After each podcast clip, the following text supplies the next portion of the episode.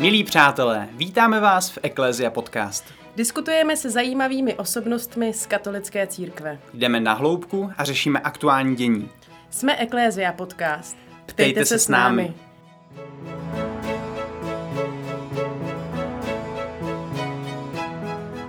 Tato epizoda s Markétou a Markem. Damian Brhel je 28-letý startupista a podnikatel. Ve 20 letech založil firmu s názvem Brand Embassy zaměřující se na zákaznickou péči prostřednictvím digitálních technologií. V loni prodala firma veškeré své podíly izraelsko-americké společnosti NICE. Transakce za blíže neurčené 100 miliony tak z mladého podnikatele udělala jednoho z nejúspěšnějších českých startupistů. I díky tomu ho časopis Forbes zařadil začátkem tohoto roku do prestižní rubriky 30 pod 30, tedy žebříčku úspěšných mladých lidí. Se svými kamarády také nedávno založil nakladatelství a chystá se na vydání první knížky. Damian je ženatý a má dvě děti.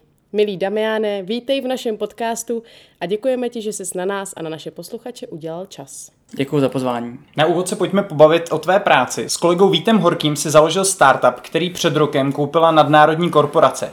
Čím přesně váš startup společnost NICE oslnil?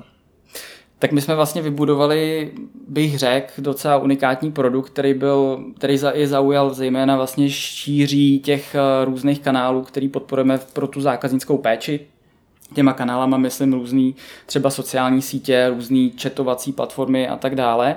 A tenhle ten produkt zároveň zapadal perfektně do celkové strategie NICEu, kdy měli vlastně slabinu v té oblasti, kterými jsme se věnovali a tyhle ty dva produkty, které teď integrujeme do sebe, vlastně dělají skvělou synergii. Mm. Takže točí se to kolem zákaznické podpory, kdybychom to měli nějak úplně triviálně zjednodušit pro desetiletého to se mě vždycky ptá, jak bys to zjednodušil pro svůj babičku, eh, abych to vysvětlil. Já se snažím, pokusím se to vysvětlit, eh, co eh, nejjednodušejc. Když dneska zákazník nebo i já mám problém například s vyučtováním, tak to, co udělám, je, že potřebuji kontaktovat zákaznickou podporu. Abych tu zákaznickou podporu mohl kontaktovat, tak třeba jdu na jejich web a tam jim napíšu skrz chat, nebo jim pošlu vlastně zprávu na Facebook dneska nově.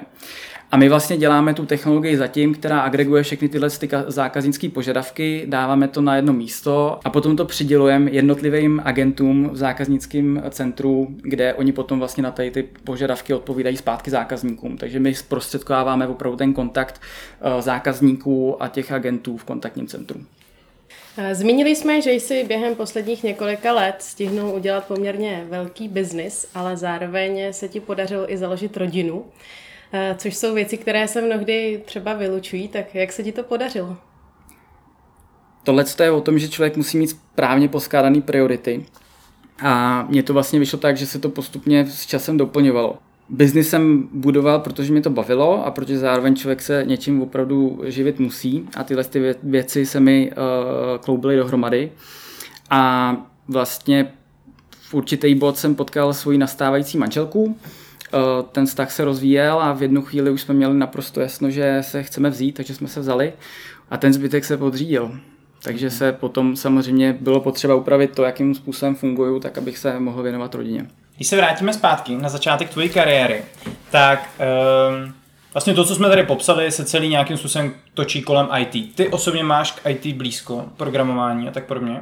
Já jsem se vlastně od toho odrazil, to je, kde byl můj začátek. Já úplně vlastně v raném dětství jsem nesměl vlastně doma hrát úplně uh, nějaký hry, které by byly třeba sílecí nebo takový ty, uh, tyhle ty věci. Uh, a o to víc jsem se vlastně spíš v tom počítači, protože mě to hrozně zajímalo, jak to vevnitř funguje, začal spíš jako vrtat do toho, co tam vlastně je. A tímhle tím způsobem jsem se dostal k programování, kde jsem pak chodil na programovací kroužek. A chvíli na to se mi vlastně potom podařilo, protože mě to tak moc bavilo a vlastně člověk nechce dělat jenom věci jenom tak, chce, aby tam byl nějaký smysl, tak jsem vlastně sehnal brigádu, kde jsem potom e, naprogramoval logistický systém pro řízení nějaký dopravy e, kamionový.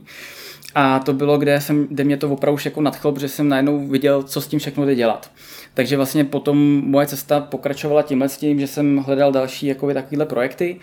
E, tehdy jsem narazil na kolegu Vítka Horkýho, kdy on zase dělal tohle z pohledu spíš webových prezentacích. A dali jsme se vlastně dohromady, já jsem doplňoval tu technickou část, eh, on potom spíš tu obchodní a marketingovou. Mm-hmm. Takže v rámci toho produktu, co jste prodali firmě Nice, kolik procent z toho si napsal ty? To je skvělá otázka. Já myslím, že na začátku hodně, eh, ale samozřejmě já jsem vždycky byl víc potom už zaměřený víc na tu biznisovou hodnotu nebo na tu produktovou, takže třeba ta kvalita toho mýho kódu už nebyla tak jako ideální, takže myslím si, že potom jako postupně, jak šel čas, jak se firma zvětšovala, bylo potřeba věci řídit trošku jiným, bylo tam víc vývářů, tak postupně kluci potom všechny ten můj kód jako odmazali a nahradili lepším a škálovatelnějším, ale určitě tam nějaký pohrobky ode mě ještě zůstávají. Předpokládám, že pro úspěšného podnikatele je důležitý a klíčový time management. Tak by mě zajímalo, jestli máš nějaký svůj osobní návod na to, jak kloubit právě pracovní život s osobním životem. Já si myslím, že na to není univerzální formule, že si každý musí nastavit tu dynamiku, jak jemu vyhovuje. Obecně eh, při podnikání ten problém je, že ne vždycky ta firma je dostatečně vyzrála a velká na to, aby všechny věci šly delegovat a zároveň i startup je o tom, že jsou ty věci trošku punk. Takže ne vždycky ten time management jde skvěle zvládnout s tím, že ty věci jdou delegovat sám a člověk si hlídá jakoby svůj čas. Postupně, jak se ta firma zvětšuje, tak to, tak to samozřejmě jde víc. Víc než o time managementu si myslím, že to je taky hodně o efektivitě a uvědomit si, kolik věnu té konkrétní věci času. A taky dost často to nám hodně vlastně lidí radí, radilo eh, v rámci podnikání, že občas opravdu ty věci jsou good enough a není to takový, že musí být jako úplně skvělý. Je super budovat skvělé věci, ale v tom podnikání to dost často o tom není, protože můžete zjistit, že, že investujete hrozně moc času do skvělé věci, ale ona pak stejně nefunguje, protože ji ten trh třeba nechce. Takže je tam i tenhle ten přístup, který pomáhá vlastně řídit tu, kolik času člověk dává do toho projektu. A s tou rodinou je to samozřejmě tak, že ta je u mě na prvním místě, protože povolání, profesní život je to, jak člověk samozřejmě se potřebuje uživit, ale eh, ta větší hodnota samozřejmě, ta rodina samozřejmě je. Takže tam to, co mi třeba skvěle fungovalo, je si rozkládat ten den do určitých fází i podle toho, jak třeba nám chodí spát děti. Takže vím, že třeba jsem přijel radši o něco dřív domů, mohl jsem se věnovat dětem ještě než, než jdou spát, oni pak šli spát a já jsem potom měl vlastně klid ještě pracovat třeba do půlnoci dál a pak zase uh, tomu podřídit podobně jako dopoledne. Ač možná to zní jako otázka pro starší lidi, tak ty vlastně uh, ve svém věku už si poměrně velice pokročil, prodal si velkou firmu. Nebojíš se ty syndromu vyhoření nebo přiblížil ses už k něčemu podobnému?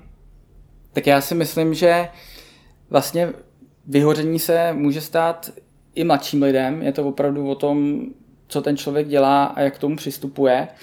Mně se vyhoření nepovedlo, eh, povedlo se mi třeba vyčerpání, kdy už člověk to opravdu má jako hodně, ale na druhou stranu myslím si, že když člověk vždycky má plán toho, jak ty věci zvládnout a má taky naději, jakože všichni křesťané bychom měli mít vždycky naději, a ta práce není to jediný, tak eh, by se mu nemělo stát, že vyhoří. Jednou z křesťanských cností je pokora. A jak se ti daří tuto cnost nějak kloubit eh, s tvým úspěchem v podnikání a jak se ti daří reflektovat svět bohatství s křesťanskými hodnotami. Není to někdy v rozporu?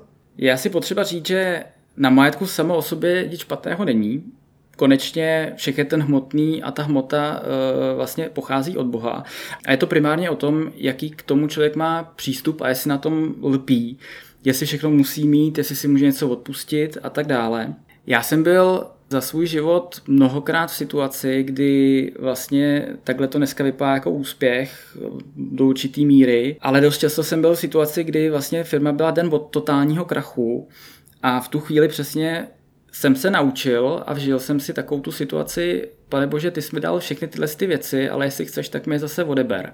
A tak si myslím, že to je důležité mít nastavený. Zároveň i ten majetek může sloužit vlastně k dobrým věcem a je otázka, jako člověk využívá. Takže samozřejmě jsou dobrý katolický projekty, které se dají třeba podpořit a mají nějaký hlubší význam. A když by se zeptala třeba i jiných podnikatelů, tak ti zároveň dneska každý řekne, že udělat úspěšnou firmu je o nějakých osobních vlastnostech a tak dále. Tak eh, ty máme samozřejmě od Pána Boha, ale každý ti řekne, je tam taky vždycky potřeba ohromná míra štěstí a náhody. A já s tím naprosto souhlasím, protože je taky mnoho podobných firm nám nebo konkurence, kterým se třeba takhle nezadařilo. Takže samozřejmě i ta náhoda a to štěstí a přesný načasování je potřebný. A opět my křesťané víme, že náhody sami o sobě neexistují.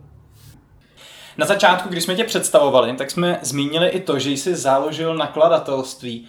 To je další projekt, kterým chceš vydělat 100 miliony? Rozhodně ne.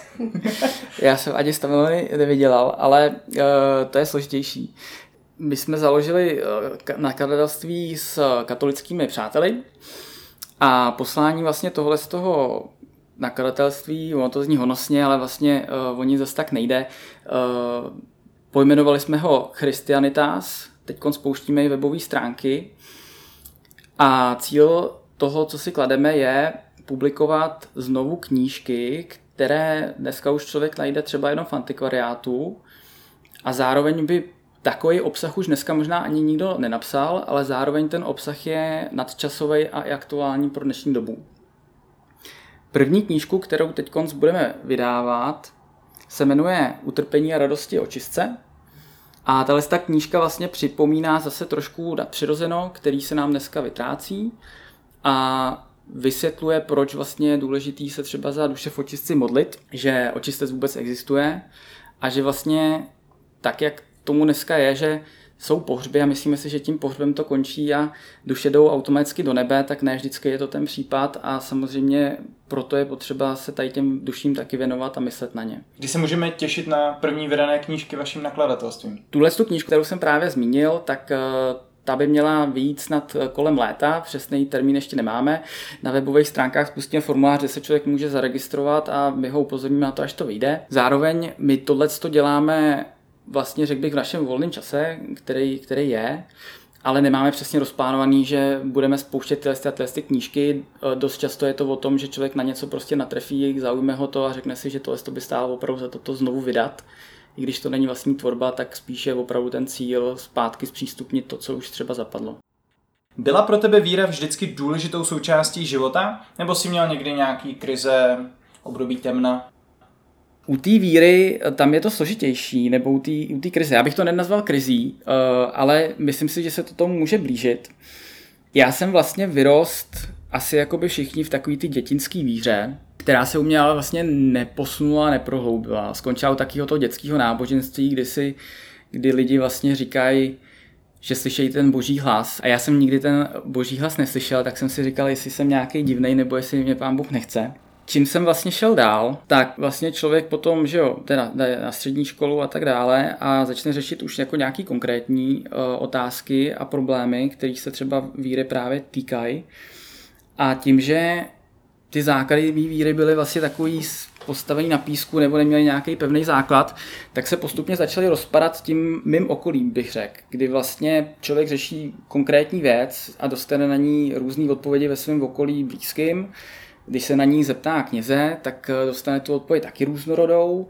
Když se zeptáte tamhle někoho, eh, jestli tamhle ten kněz to promí uspovědi, tak on vám řekne, že jdi tamhle za tamtím. Takže mi se to postupně začalo takhle drolit mezi prstama a zjistil jsem, a to vidím až dneska s odstupem, že vlastně už tu chvíli jsem si začal modelovat vlastního boha. Takže já jsem furt si myslel, že věřím, ale Damian měl vlastně svého vlastního Damianova boha který byl ušitej na míru, který byl milosrdný, odpouštěl všechno. A takhle jsem vlastně postupně tu víru ztratil. Takže nikdy bych v tu dobu neřekl, že jsem přestal věřit. Jo? Vždycky jsem dělal za to, že vlastně jako věřím, ale postupně jsem zjistil zpětně, že vlastně jsem vůbec nevěřil. A tahle doba se změnila podobně laxním přístupem, kdy mi bylo řečeno, že už mi je dostatek let, že bych se měl možná nechat běžmovat, tak jsem si říkal, no dobře, tak eh, všichni jsou eh, běžmovaný v mém okolí, tak asi bych měl být taky běžmovaný. A tam se vlastně potom stala situace, kde jsem začal na, na přípravu běžmování chodit eh, ke svému kmotrovi, Dominikánovi, a on mi řekl, jestli to myslíš vážně, tak si kup starý katechismus a začneme s přípravou. Já jsem to vážně myslel, protože ten úmysl tam byl, tak jsem si ten katechismus koupil a začal jsem k němu teda chodit na přípravu a postupně mi vlastně po dobu našich rozhovorů, který trvaly zhruba rok, kladl různé otázky a já jsem začal přicházet na to, že věci jsou vlastně trošku jinak, než jsem si je vysnil. A zároveň i díky tomu třeba starému katechismu jsem najednou začal chápat, že některé věci objektivně jsou prostě naprosto jednoznačný, černobílý a že tam není taková ta přidaná směs toho, že možná, když se na to budeme dívat takhle, tak by to mohlo být takhle a potom tohle. Takže mě to vlastně začalo fascinovat, že existuje nějaká pravda, že je nějaký záchytný bod, kterýho se člověk může držet a postupem času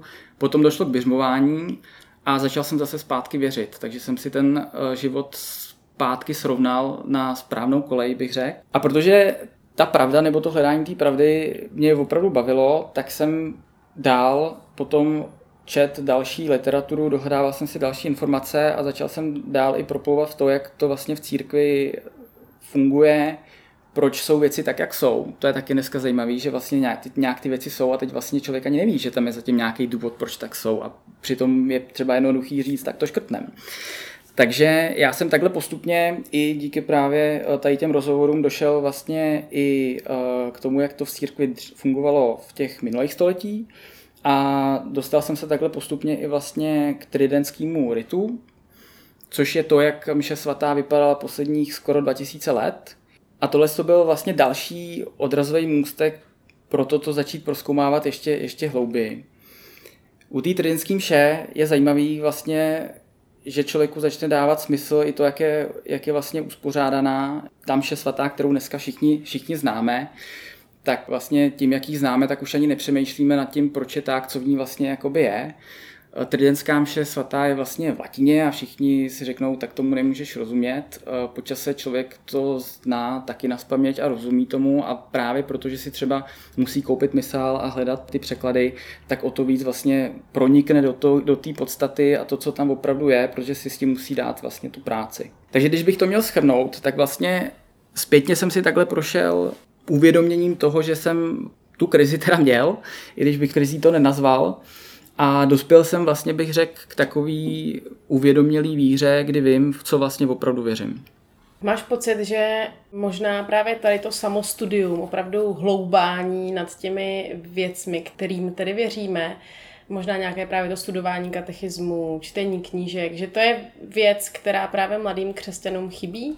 Já nechci hodnotit subjektivně, jestli to někomu chybí nebo ne. A ta cesta k tomu dovědět se informace je různá, nemusí to být jenom formou jako samostudia, ale fakt je ten, že když se začnete ptát na konkrétní složitější otázky a na důvody a smysly, tak dost často vlastně člověk na ně není schopný odpovědět a tím vlastně ukazuje, že o své víře toho tolik neví. Mě tam zaujalo to, vlastně když jsem mluvil o svý krizi, tak krize vlastně pramenila z toho, že si přistoupil na nějaký jako relativistický pojetí církve a víry, křesťanství a že ti pomohlo to, že se vrátil zpátky ke kořenům. Ale já osobně se musím přiznat, že když jsem někdy koukal opravdu do těch starých katechismů, tak na mě vždycky dýchne takový jako středověký formalismus, že prostě pokud nesplníš tyto tři body, tak tě Bůh zatratí. Mohl bys mi poradit, jakým způsobem to mám číst, abych se dostal přes tenhle prvotní odpor a třeba našel tam to, co očividně jsi tam našel ty?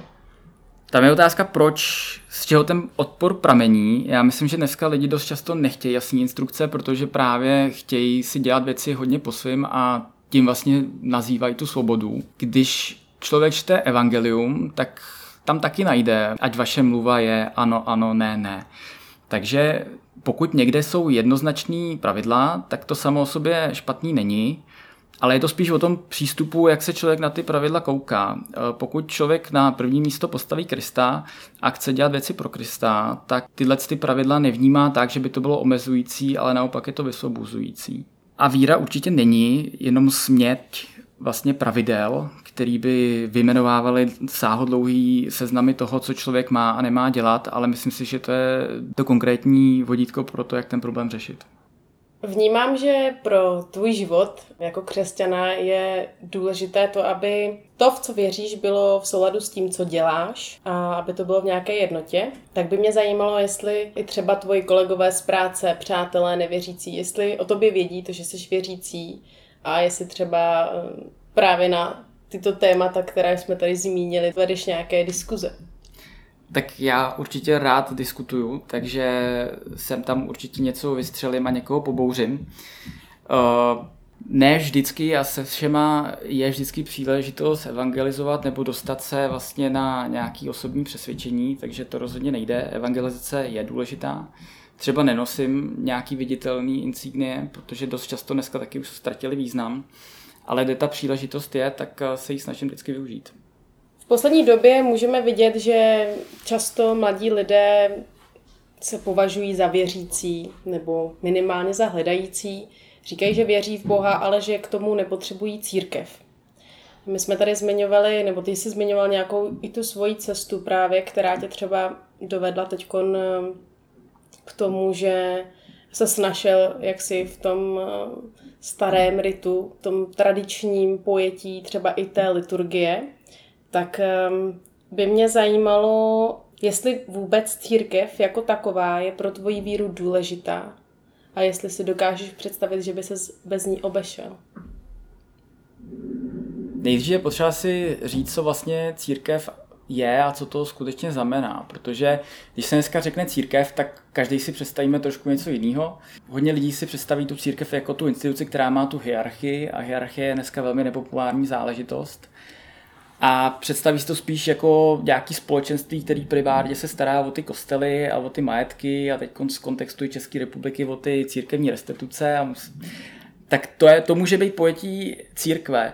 To, co církev skutečně je a to, co církev jak sebe sama vlastně definuje a jaký definoval Kristus, protože Kristus ustanovil církev, tak církev je vlastně mystický tělo Krista, kdy Kristus je jeho hlavou a ty věřící, potažmo církevní, duchovní a tak dále, jsou jeho tělem a tyhle ty dvě věci spolu působí a tvoří to mystické tělo Kristovo.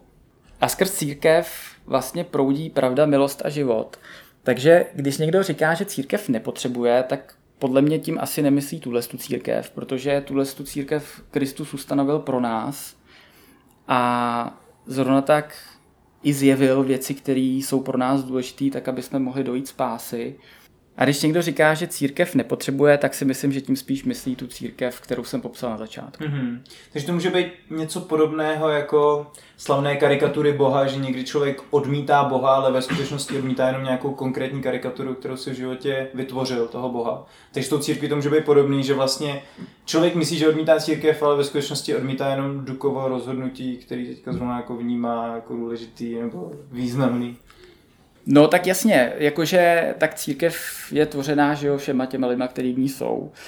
Nikdo nikdy negarantoval církvi, že ty jednotliví duchovní budou žít správně, že budou mít pravdu. Pravdu má garantovanou jenom papež a to jenom, když mluví ex katedra. A takže když Duka řekne něco tamhle, tak jakože té pravdivý garanci nemáš. Že jo. Proto že jo, si musíš ty věci právě umět sám obhájit, že jo, protože jak jsem říkal, dneska ti tak každý kněz řekne něco jiného. Tak... To jo, ale zase zmiňoval si, že eh, současná společnost nemá ráda hierarchii a zrovna Duka jako náš arcibiskup nejvyšší v rámci té české hierarchie, tak přece jenom pokud uznáme, že tady je nějaká hierarchie, která má nějaký význam, tak zase nemůžeme jednoduše odbít to, že no on to řekl jenom Duka, to je prostě jeho soukromý názor. Rozhodně ne, jakože ta laxnost vůči tomu, co ty duchovní říkají, eh, nesmí být a určitě nelze to jednoduše a lehce takhle odsoudit, takže museli bychom jít na detail, co to konkrétně bylo a argumentovat jako konkrétně. Proč je důležitá taky církev je z toho důvodu, že ji najdeme popsanou na mnoha místech v Evangelii, kde je právě znova definovaná Kristem a jsou k ní řešení nějaký konkrétní indicie. Eh, jednou z ní například je, že Bůh garantuje, že mocnosti pekelné církev nikdy nepřemohou. Máme za sebou eh, několika měsíční období pandemie, které bylo pro mnohé lidi velkou zkouškou nejenom v tom každodenním životě, ale také zkouškou třeba víry, protože byly zavřené kostely, často lidé museli sledovat vše pouze online. Tak jak si tohle období vnímal ty s ohledem na nějaký duchovní život tvůj a tvé rodiny? Tohle je hodně složitá situace a já osobně s ní jsem trošku nešťastný. Když to vezmeme ze širšího kontextu, tak vlastně není to tak, že by existovala korona jenom sama o sobě. Ale koronavirus existuje vně Pána Boha, který o ní věděl už 2000 let zpátky, že jednou tenhle ten vir přijde. Takže když se stalo to, že lidi se nechali vystrašit médiama a zároveň i lokálně biskupové, kteří nechtěli jít proti státu, tak radši vzali věřícím mše svatý a dali jim, dali jim plošný dispens, tak si myslím, že to je úplně v pořádku. V dřívejších dobách, kdy byly viry daleko horší nebo jiný pandemie, mory a tak dále, tak se naopak rozmnožily mše svatý procesí a ty lidé a i ta církev věřila v toho Boha, že ten je ten, který je eh, z toho dostane.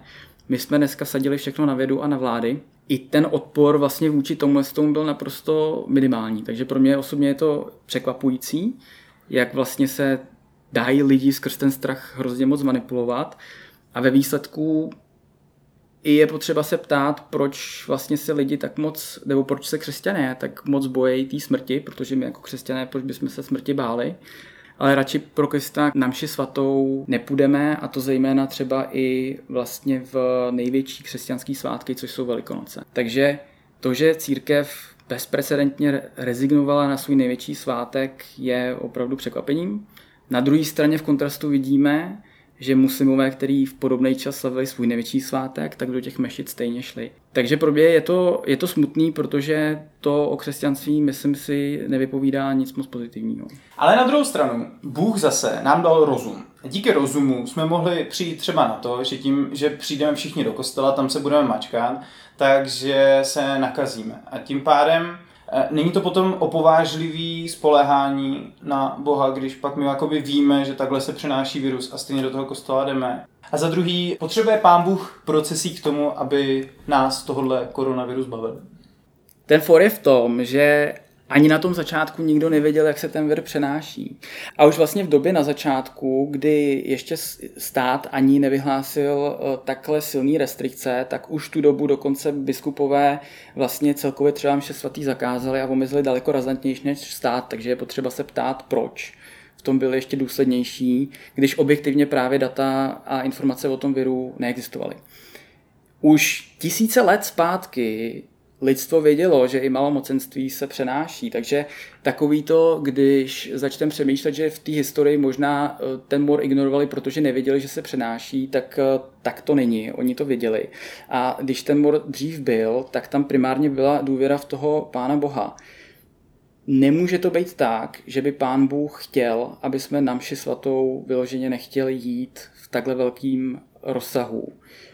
Z toho důvodu, že mše svatá je tady od toho, kdy se znovu přítomňuje Kristova oběť a on se znovu za nás obětuje za všechny Pánu Bohu svýmu Otci.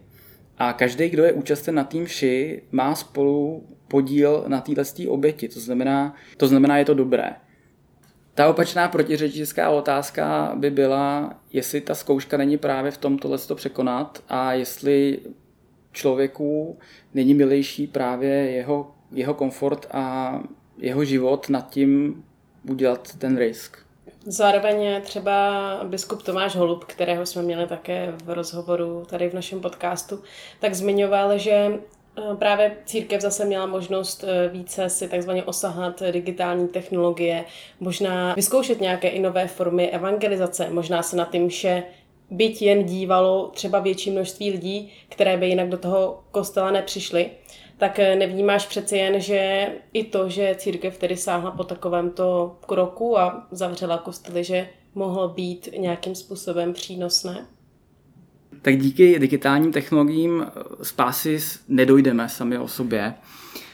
Já jsem třeba i teda po dobu karantény měl možnost vždycky na mši svatou jet a i s rodinou a vlastně i Velikonoce slavit, byť to třeba znamenalo jet přes půlku republiky, Samozřejmě ne každý tuhle možnost měl, ať už ji chtěl nebo ne.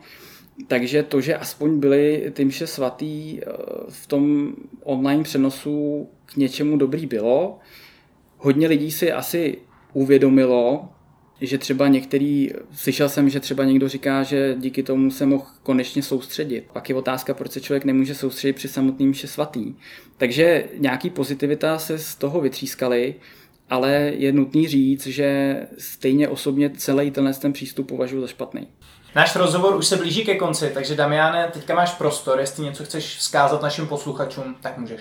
Přál bych vám, abyste vaší víru mohli opravdu žít a taky se v ní vzdělávat, protože zejména v dnešní době, která je tak trošku na ruby, je potřeba být obezřetný. A jak se píše v Evangeliu, tak buďte bdělí, protože Ďábel obchází jako řvoucí hlev a hledá, koho by pohltil. Milý Damiane, děkujeme ti, že jsi na nás udělal čas, že jsi udělal čas na naše posluchače a přejeme ti, ať se ti daří dál skloubit takhle krásně tvůj osobní, rodinný a profesní život. Duchovní. A duchovní. Děkuji za pozornost. A loučíme se také s vámi, naši milí posluchači, přejeme vám krásných 14 dní a těšíme se opět naslyšenou v Eklézia podcast. Naslyšenou.